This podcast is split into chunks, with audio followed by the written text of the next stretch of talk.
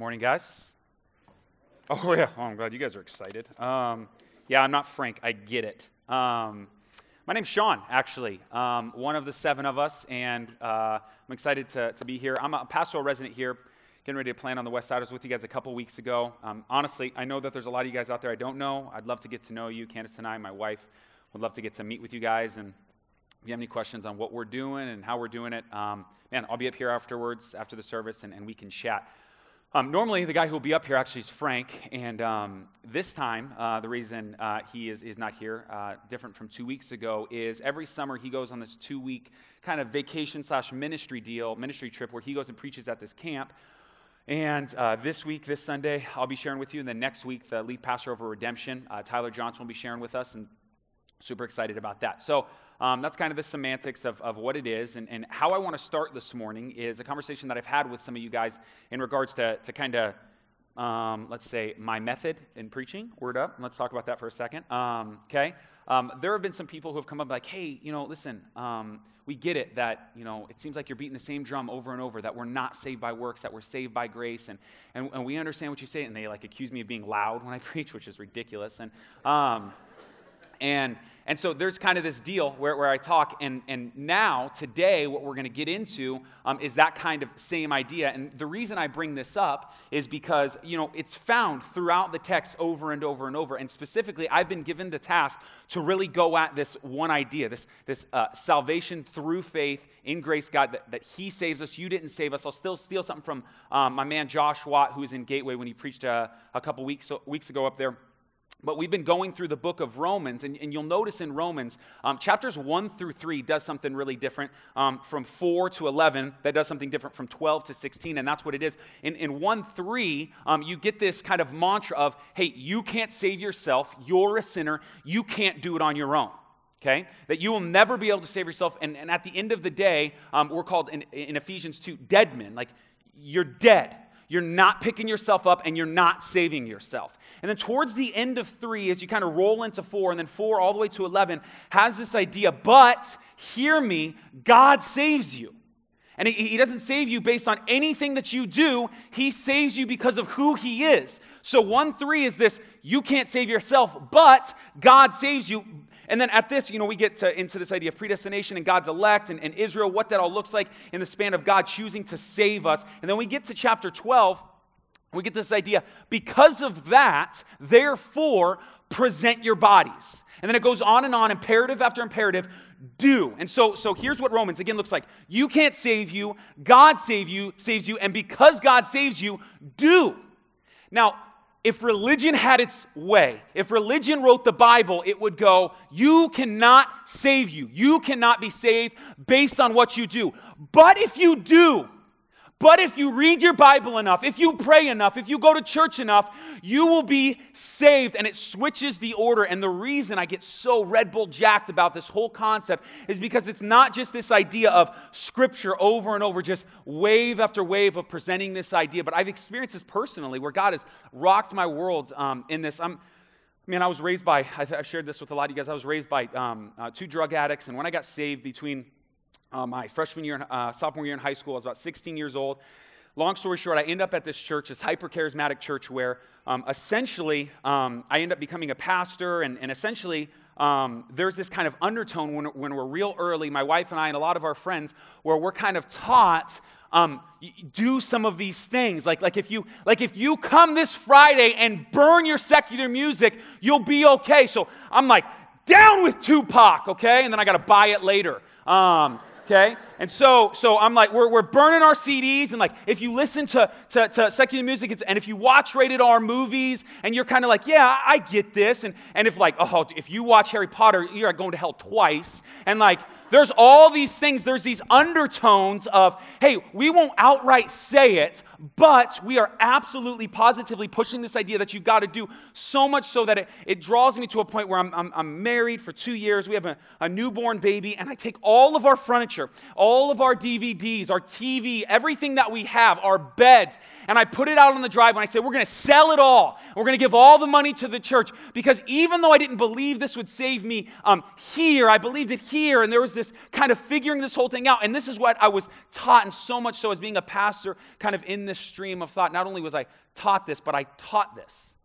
That, that I pushed this idea, and, and, it, and it, it just, it kind of came to head that as we, we spent our time, I realized I'm reading through the scripture and I realized, man, for me, the reason I get so excited about this, the reason I need you to get this, because I know some of you have felt the weight. Even today, even today, like you, you rolled in, you got your kid, shut up! You get them in the car, you get them here in the parking lot, you're yelling at them, hey, how are you? I'm good, how are you? You know you're faking it. You were just yelling at your kids, you liar, okay? So, so in this moment, you, you experience the weight of, I just can't get it right. And I was feeling that so much so. And it came to head where there was a Sunday night prayer service, and we were praying for this woman who had cancer. And it's just over and over, we're telling her, you gotta have faith. You've gotta believe. If you would just believe, if you had faith, and she's in tears because I can't believe anymore. Like, I don't know what you want me to do. I, I have all the faith, and God isn't healing me. And there's this frustration. And Frank gave us a phenomenal point last week where he said that the gospel, uh, essentially, uh, implication of what the gospel is, is that it's for everyone. And I realized this, this isn't the gospel. Like, like God healing her and God saving her isn't based on her big faith, her pushing through. I was in the Philippines not, not much um, further after that, and we're sitting there in a church that has nothing. They don't have a roof, but they have chairs like ours, which in the Philippines is phenomenal. And I asked the pastor, How you have nothing, but you have these nice chairs? It's because two weeks prior, a guy rolls in and says, You're God's children. And you sit on stools? No, God's children sit on nice chairs and they put all their money. Why? Because if we do, if we do, if we do this, then God will be happy with us. And that's not the case. And so that's why I get so excited about this. This is why over and over we're beating this drum at redemption. You can't do it. God did it. And so all I want to do, all I want to go at, all I want to press in is, is I want to talk about grace. I, I want to I wanna go at this like pedal to the metal. I want you to, to, to feel the weight of legalism and self righteousness that's in your heart. I want us to play sports like we used to play sports where we kept score as kids. And I want you to see that, that um, uh, grace wins every time, and, and it's a grown man when it comes to the game. Like it wins, and everyone's like, yeah, no one's beaten grace. I want us to see and feel the weight of, of Martin Luther who says, be a sinner and sin boldly. What do you do with that statement? What do you do with that statement as a Christian? Your man, Martin Luther, the, the, the, the king of the Protestant Reformation, says, hey, be a sinner and sin boldly. Now, in the context, it's poetically laid out how he goes about it, but just feel that for a second.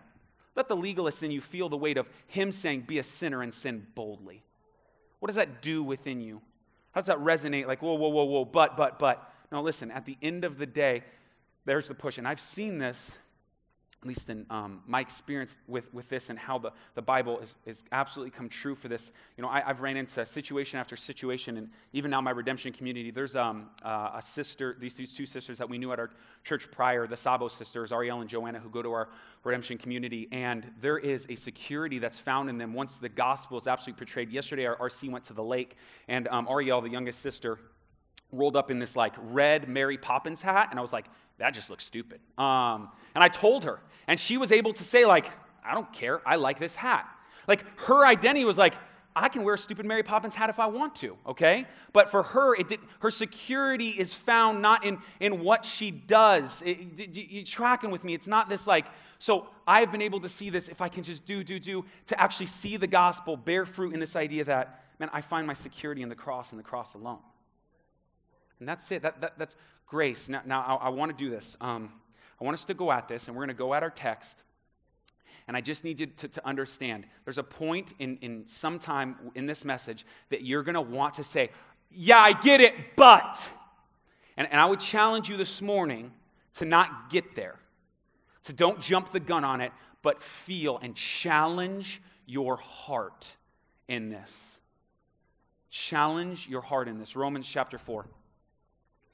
We're going to talk about how grace, um, how grace basically everything ties into it in that faith is going to tie into it, Abraham's going to tie into it, justification is going to tie in it. It's all tied into it, and, and, that we're not saved because of these things. And even before I read it, um, as you're turning then Romans 3, I want to read something to you. Um, there's a guy named Brother Lawrence who wrote a book called Practice of the Presence of God. We're reading it with some friends right now. And um, I, will say this if you haven't read this book or you're not a reader, it's wrote, wrote in the 1600s. Um, it's by this guy who is, he's 80 years old. The dude is the man. At one point in the book, he legitimately says, I've had such delicious thoughts upon the Lord, I am too ashamed to say.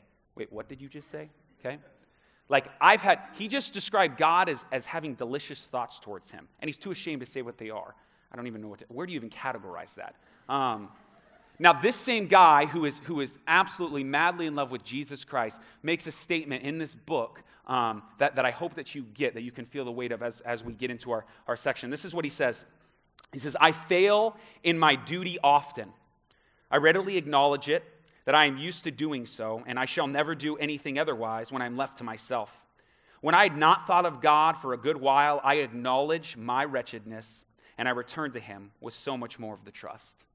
So the man who has delicious thoughts upon the Lord, this man who loves Jesus Christ, this man who's given his life to Jesus Christ, says, Hey, there are large gaps where I just don't read my Bible.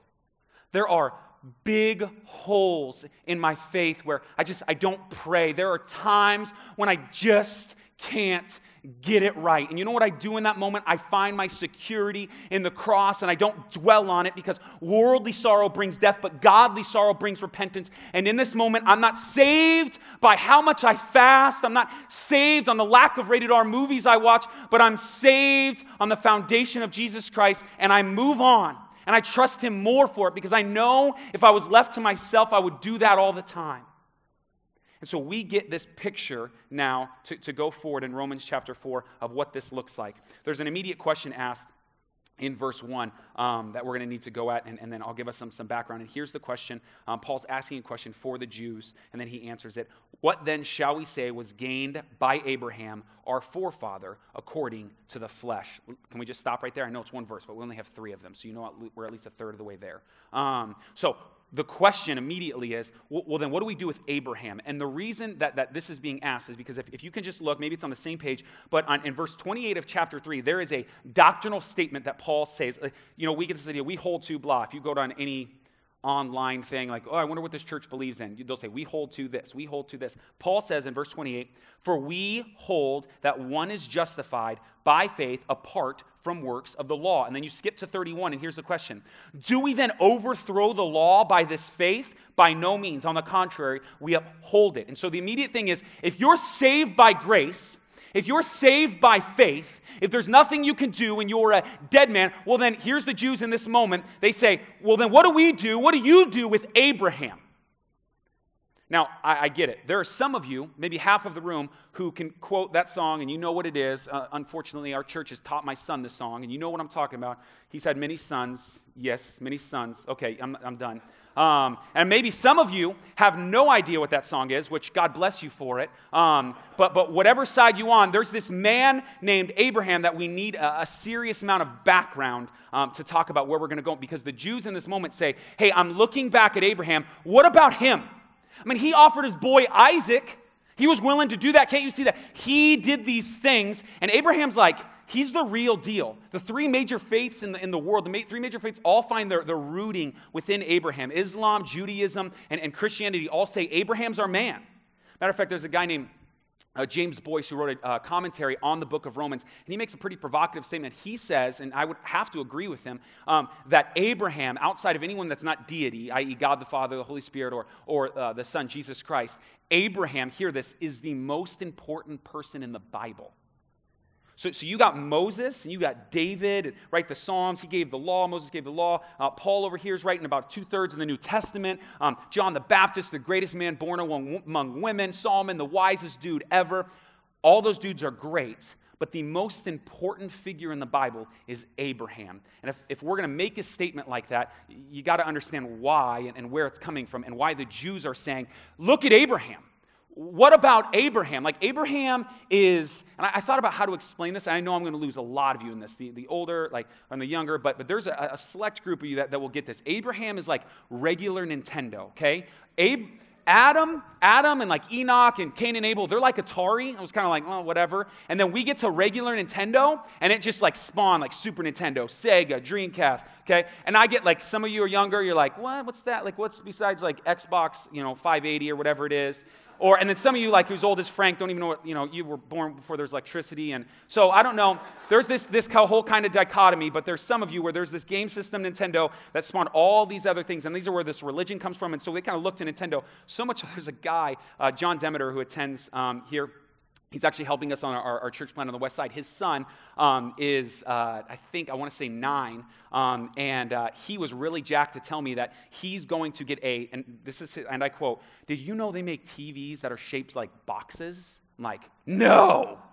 Okay, this, he's nine years old. He's like, and I'm going to get a regular Nintendo. I'm like, oh, good lord. Um, this guy's got Xbox, Minecraft, whatever it is, and he's getting a regular Nintendo. I don't know what that has to do with anything, but ultimately he's like regular Nintendo, okay? Um, he spawns all these things, and, and so we get to look back, we get to see from the, the origin of what that looks like and why the Jews are making this claim, okay? So uh, it's going to be some Old Testament stuff. Just track with me. Let, let's go at what the Jews are saying here and what Paul is pushing back against. Um, if you can, turn to uh, Genesis chapter 15. Now, if you don't know anything about Abraham, let me set this up for you. His name was um, Abram, and he still is in our story. Um, God's going to change his name to Abraham. And uh, God uh, essentially looked down on him and said, Hey, I see you're with your family. I see what you're doing. I want you to leave your land, and I want you to follow me. Okay? Which, um, I don't have notes, but whatever. Um, so, so he, he looks at this and he says, I want you to follow me. And we get to, in this moment, in, in uh, Genesis chapter 15, see this, this quote of, of uh, Romans uh, chapter 4, verse 3. Well, what about Abraham? It was counted to him as righteousness. He's our forefather. It was counted to him, and what this whole thing looks like. So I'm going to tell you a story, two stories. Track with me. We'll get there, um, I promise. So here it is in Genesis chapter 15, uh, verse 1. Here's what it says After these things, the word of the Lord came to Abram in a vision. Fear not, Abram, I am your shield. Your reward shall be very great. But Abram said, O Lord God, what will you give me? For I continue childless, and the heir of my house is Eliezer of Damascus. And Abram said, Behold, you have given me no offspring, and a member of my household will be my heir. And behold, the word of the Lord came to him This man shall not be your heir, your very own son shall be your heir. And he brought him outside, and he said, Hear this. Look toward heaven and number the stars if you are able to number them. Then he said to him, So shall your offspring be. So, so here's the story. Abraham is God saying, Hey, hey, hey, bro, I, I called you. Like, I selected you, I, I chose you. And now Abraham's like, Well, how do you're saying I'm going to be this great nation, but I have no kids. So, how do I know I'm going to be this great nation? And he, he takes him outside. He says, Look at the stars. Can you count how many stars there are? Because if you can, that's how many kids you are going to have. But I don't have a son. No, you're going to have a son. So Abraham sits, sitting there contemplating what God is saying in this moment. And then we are told in verse 6, where it is quoted in uh, Romans 4, verse 3, verse 6 of chapter 15. And he believed the Lord, and hear me, and he counted it to him as righteousness. Now, I need you to catch a couple things in here in this moment. It wasn't Abraham saying, I've got big faith, I believe. No, the whole dialogue is God, I hear you, but, but no, wait a minute, I'm not tracking because this isn't, this doesn't make sense. I don't even got a kid. So there's a combative nature from Abraham. And eventually, Abraham says, Okay, I believe what you're saying in this moment. Like, like I hear what you, I believe what you're saying. And what's crazy is it doesn't say because he believed, he just got righteousness. No, God had the righteousness and he counted it. He accredited it to Abraham. So it wasn't Abraham's super cape that he put on and said, I believe enough. I know you have cancer, but if you believe enough, if you just do the right things, if you believe enough, it wasn't that because God credited it to him. He accounted it to him as righteousness. So God made Abraham righteous, and faith was only the channel, man. Faith in this moment was only the channel. What's so bizarre is we're told later um, in, in the epistles in 1 Corinthians chapter 12 that even faith itself is a gift from God. So even Abraham saying, I just, I just believe you. Martin Luther, actually, the man who, who said, told us to sin a lot, he, he said in this, uh, when talking about this certain section of scriptures, he said ultimately all he did, all Luther did was believed what God said he uh, said he was going to do and believed who he said he was. So I, I, believe what, you, what you're going to do. I get it. I'm old. I can't have kids. I get it. I'm not going to be able to do this. But you say so, and I believe on you. I trust in you. And God credited it to him as righteousness. God did this. What's so awesome about the, the, the, biblical narrative is we find this idea, this crediting of righteousness, not just in Romans, but again in Galatians chapter 3. And, and we see something how we're tied into the story. You don't have to turn there. I, I want to read it to you. In, in Galatians chapter 3, um, this is what Paul says. He's talking to the Galatians who ultimately um, believe on Jesus Christ, and there's a lot of struggling, and they're trying to earn their grace. Just listen to what this says in verse 2 of chapter 3. He says, Let me ask you only this Did you receive the Spirit by works of the law or by hearing with faith? Are you so foolish, having begun by the Spirit? Are you now being perfected by the flesh? Did you suffer so many things in vain, if indeed it was in vain? So, Paul's immediate question is Do you remember that day? You remember when you were high as a kite on that building? I called your name, you got down, and I saved you. Do you remember what you were doing when I called you? And how you realized you desperately wanted me, but I called you even though you were in that mess, and I didn't say, I'll love you when you get there. Do you remember that it was by the Spirit? And if that's the case, if you remember that, then why are you trying to work this thing out in the flesh? Why are now you trying to do it? If you believed you were saved by grace, why are now you trying to earn it?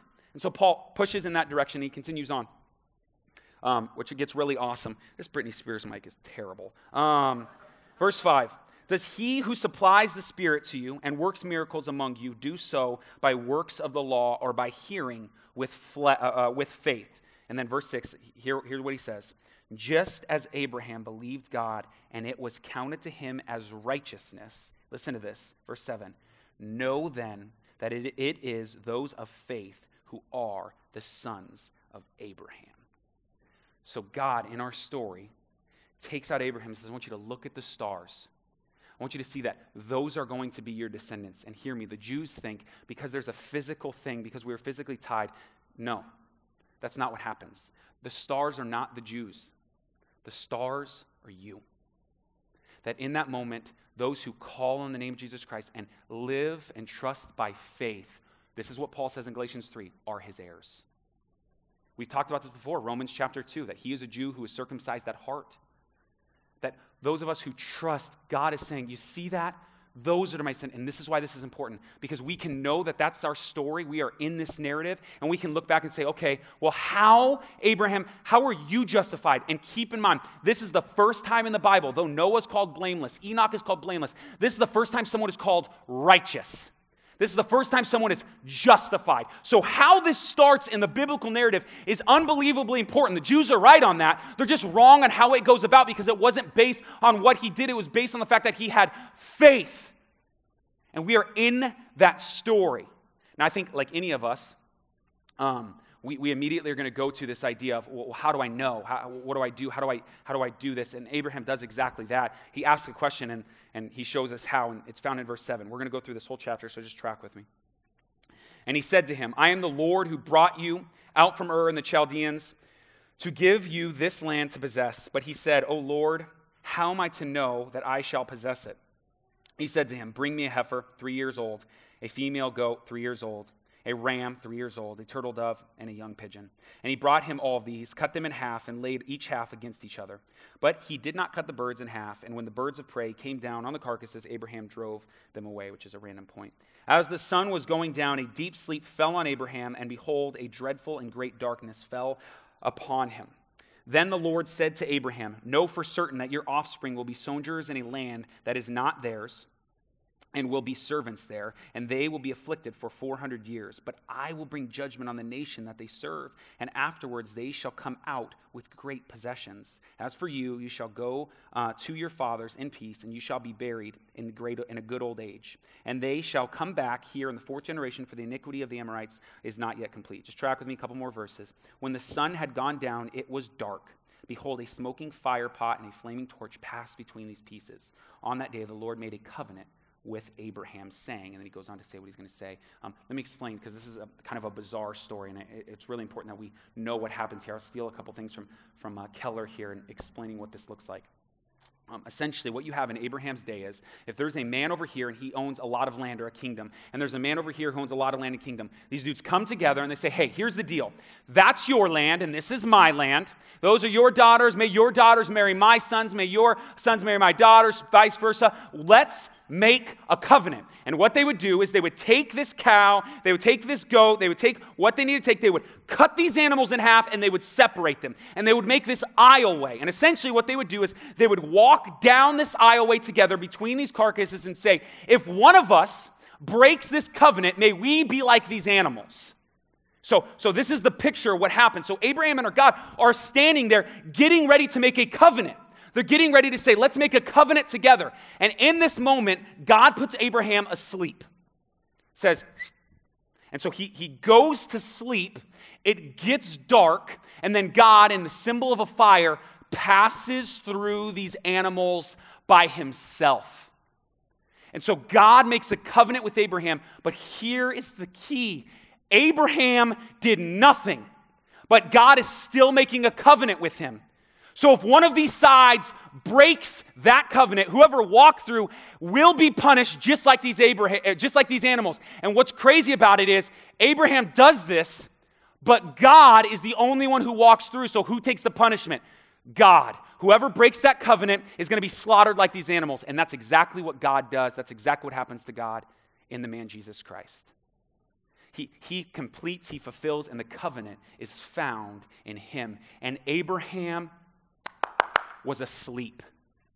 The dude was asleep. And God uses this picture, the beautiful picture of the Exodus. Just know there's a day, hear this, resonate with this, where your people will be in bondage and slavery. And who's going to save them? Who's going to save them? I will. Matter of fact, that same story he tells in, in Exodus 14 14, at this point, Moses is talking with God, and God just says, Here's what I want you to do to, for me to save you. Nothing. Just stop talking. That's all he says. Just stop. I will get you out of Exodus. I will get you out of Egypt. This will be the Exodus, and this will be a, a foreshadowing of what I'm going to do. And Abraham is told this, and he's asleep. He brought nothing to the table. God made the, co- made the covenant. God took the punishment of Abraham trying to break this covenant. God is where it's centered around, and Abraham has faith in this. But for some of us, it's hard to track with this because our heart churns like we are confessing Christians, but we are um, believing Mormons that we, we try to earn salvation by doing things. And at the, the heart of what that is, is um, if we're doing anything outside of love and faith in Jesus Christ, hear what I'm about to say to you it's sin. It, it's sin. It's damnable sin. Let me tell you how you know you're not going to be able to do enough. Because there's going to be a guy one day who stands before Jesus Christ and says, I cast out demons. Anybody cast out a demon in here? No. If you did, that's kind of cool, okay? I cast out a demon. You see what I did? I don't even know who you are, man. Like, I don't even know who, but I gave this. We're told in 1 Corinthians 13 that if you give your body to be burned, if it's not out of love, it's useless. So, all the work and all the treach, all these things are absolutely, positively useless if they are not done in faith in what God has done. It is grace, and feel the weight of it. Feel the weight of it. That to know, hear me, hear me, you're gonna, you're gonna fail. okay? You're gonna mess up. That day's coming, and God doesn't look down, He's not surprised by it. But we look in this moment, like the Jews, and we say, Abraham's our father, the difference is we see he's our father because he is saved, justified by faith. It was counted to him, this faith was ultimately counted to him, accredited to him, given to him by God. This righteousness is put on him by God, which is awesome, which is great. And, it, and it's hard for us to feel um, sometimes and walk in uh, diligently. And so, um, what I want to do is I, I want to say this because I think for, for the most part, we want to, I, I know I want to just stop there. And I want some of you guys to, who essentially, geez, um, who don't like this, who, who've been in that, that, that church setting or, or still are, kind of your heart still goes, yeah, yeah, yeah, we're saved by grace, but you'll do these things. So, so let me tell you what the fruit is. Hear me, and I'm just going to throw this out. There are people in my RC who smoke cigarettes. Totally going to hell, okay? there are people in RC who, who drink. There are people who in RC who go to clubs. There are people who in RC who do these things. And listen to me, at the end of the day, uh, though they're living on mission, it's not what, these, what they do that saves them. Do, do you understand? Like these things are so lost. These, these laws that are these preferences that, that ultimately we make law are so lost.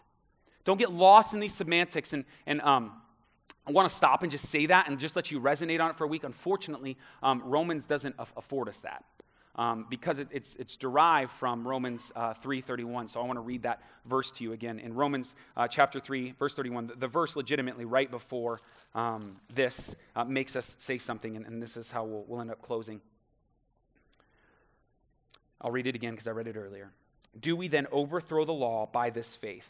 By no means. On the contrary, we uphold the law. So, so here, here it is. There are things to be done. Okay? Um, but can I just say this? Um, they will be a natural flow of your love of Jesus Christ. So the things that are done in the Old Testament can only be fulfilled in faith. And so, in this moment, you trying to earn things, thinking you can be a better person by fasting twice a week, by reading more, by praying more, should only be a outworking, a flow of your love for Jesus Christ. If it's anything else, it's a sin. But by doing this, we fulfill the law. Now, there's two implications to this. Ultimately, um, maybe there's someone in here that is uh, not saved, um, and I use that terminology, and I think it's whatever. Um, there's some of you who are in here who, who, are just wrestling with Jesus Christ.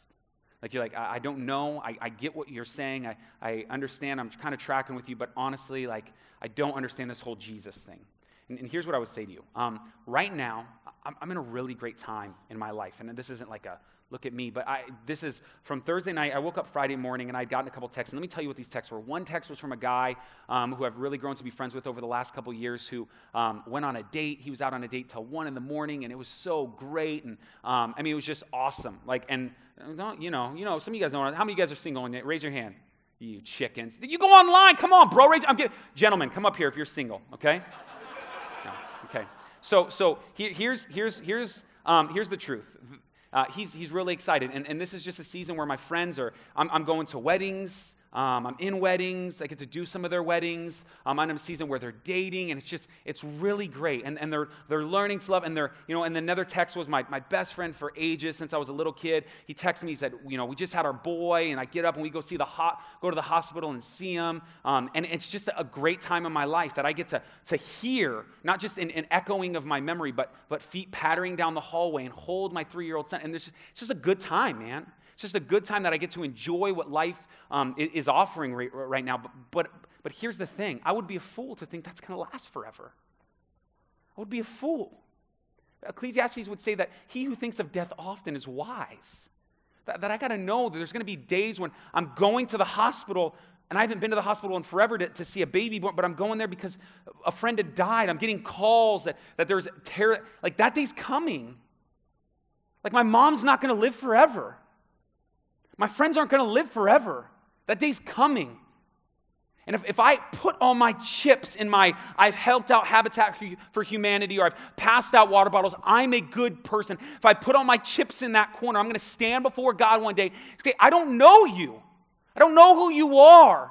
But that day is coming. And I would challenge you the eternal weight of what this looks like for some of you who don't know Jesus Christ. Press into that. Find out what that looks like. I said, man, last time I get around Christians, join a redemption community. You don't need to be a Christian to join a redemption. Find out what this thing's about because at the end of the day, that day's coming. It's, it's going to happen. And, and, the second thing is for those of you who, who do know Jesus Christ, who, who are trying to follow Jesus Christ well, but your heart automatically reverts to this idea of um, God, I know that you saved me by grace. I just, I can't get it right. And you're, you're, you're, wrestling and over and over, you're beating yourself down. And I did this right. Oh, I did it wrong. Let me start over. Okay, I did this right. I did this right. Oh, I did it wrong. Let me start over. And you get caught in this cul-de-sac, like over and over. You're driving around in circles. Oh, Jesus, I love you so much. I'm never going to sin again. Oh, I messed up. Oh, I hate myself. This is terrible. God, okay, you were praying. Oh, man, I love you. Jesus, I love you so much. Oh, God, I messed up. Over. And you get caught in this, this vicious cycle of you're just, and listen, step out of that beast, man. Step out of that thing, and you are saved by grace. From the very beginning of our story, it's always been like that. And your heart, like the Jews, is going to tell you, you've got to do, you've got to do. No, our story says he was justified by faith. He trusted in what God said. He didn't even walk down the aisle, God made the covenant. That's our story. And I, I, I, would, I would pray that you would believe like Abraham believed, that you would rely on God and not your own handwork. I'm going to um, read something for you. We're going to sing a song in a second. Um, the last verse um, in this song um, called I Boast No More is just a great, great, great verse for, for just you to track with for a second. This is what it says, and then I'll pray for us. The best obedience of my hands dares not appear before thy throne. But faith can answer thy demands by pleading what my Lord has done.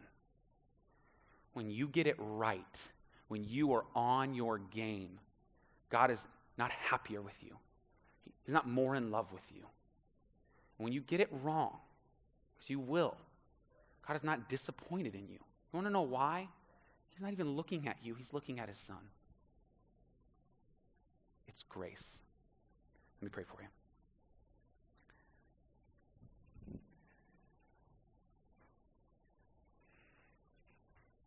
Father, we're grateful.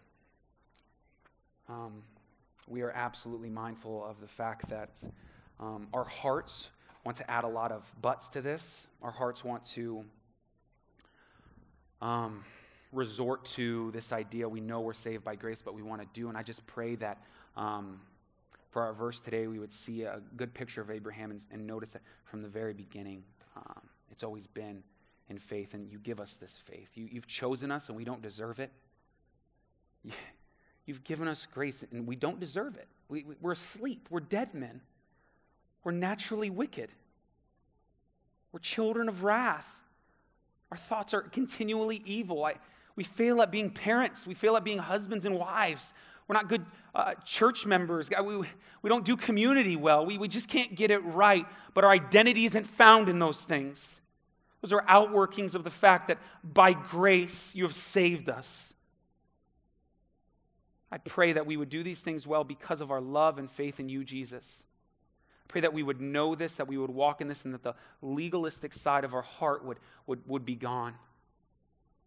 Keep pushing us away from that idea and let us fall madly in love with you. We love you. We praise you. We thank you. We desperately want you. In Jesus' name, amen.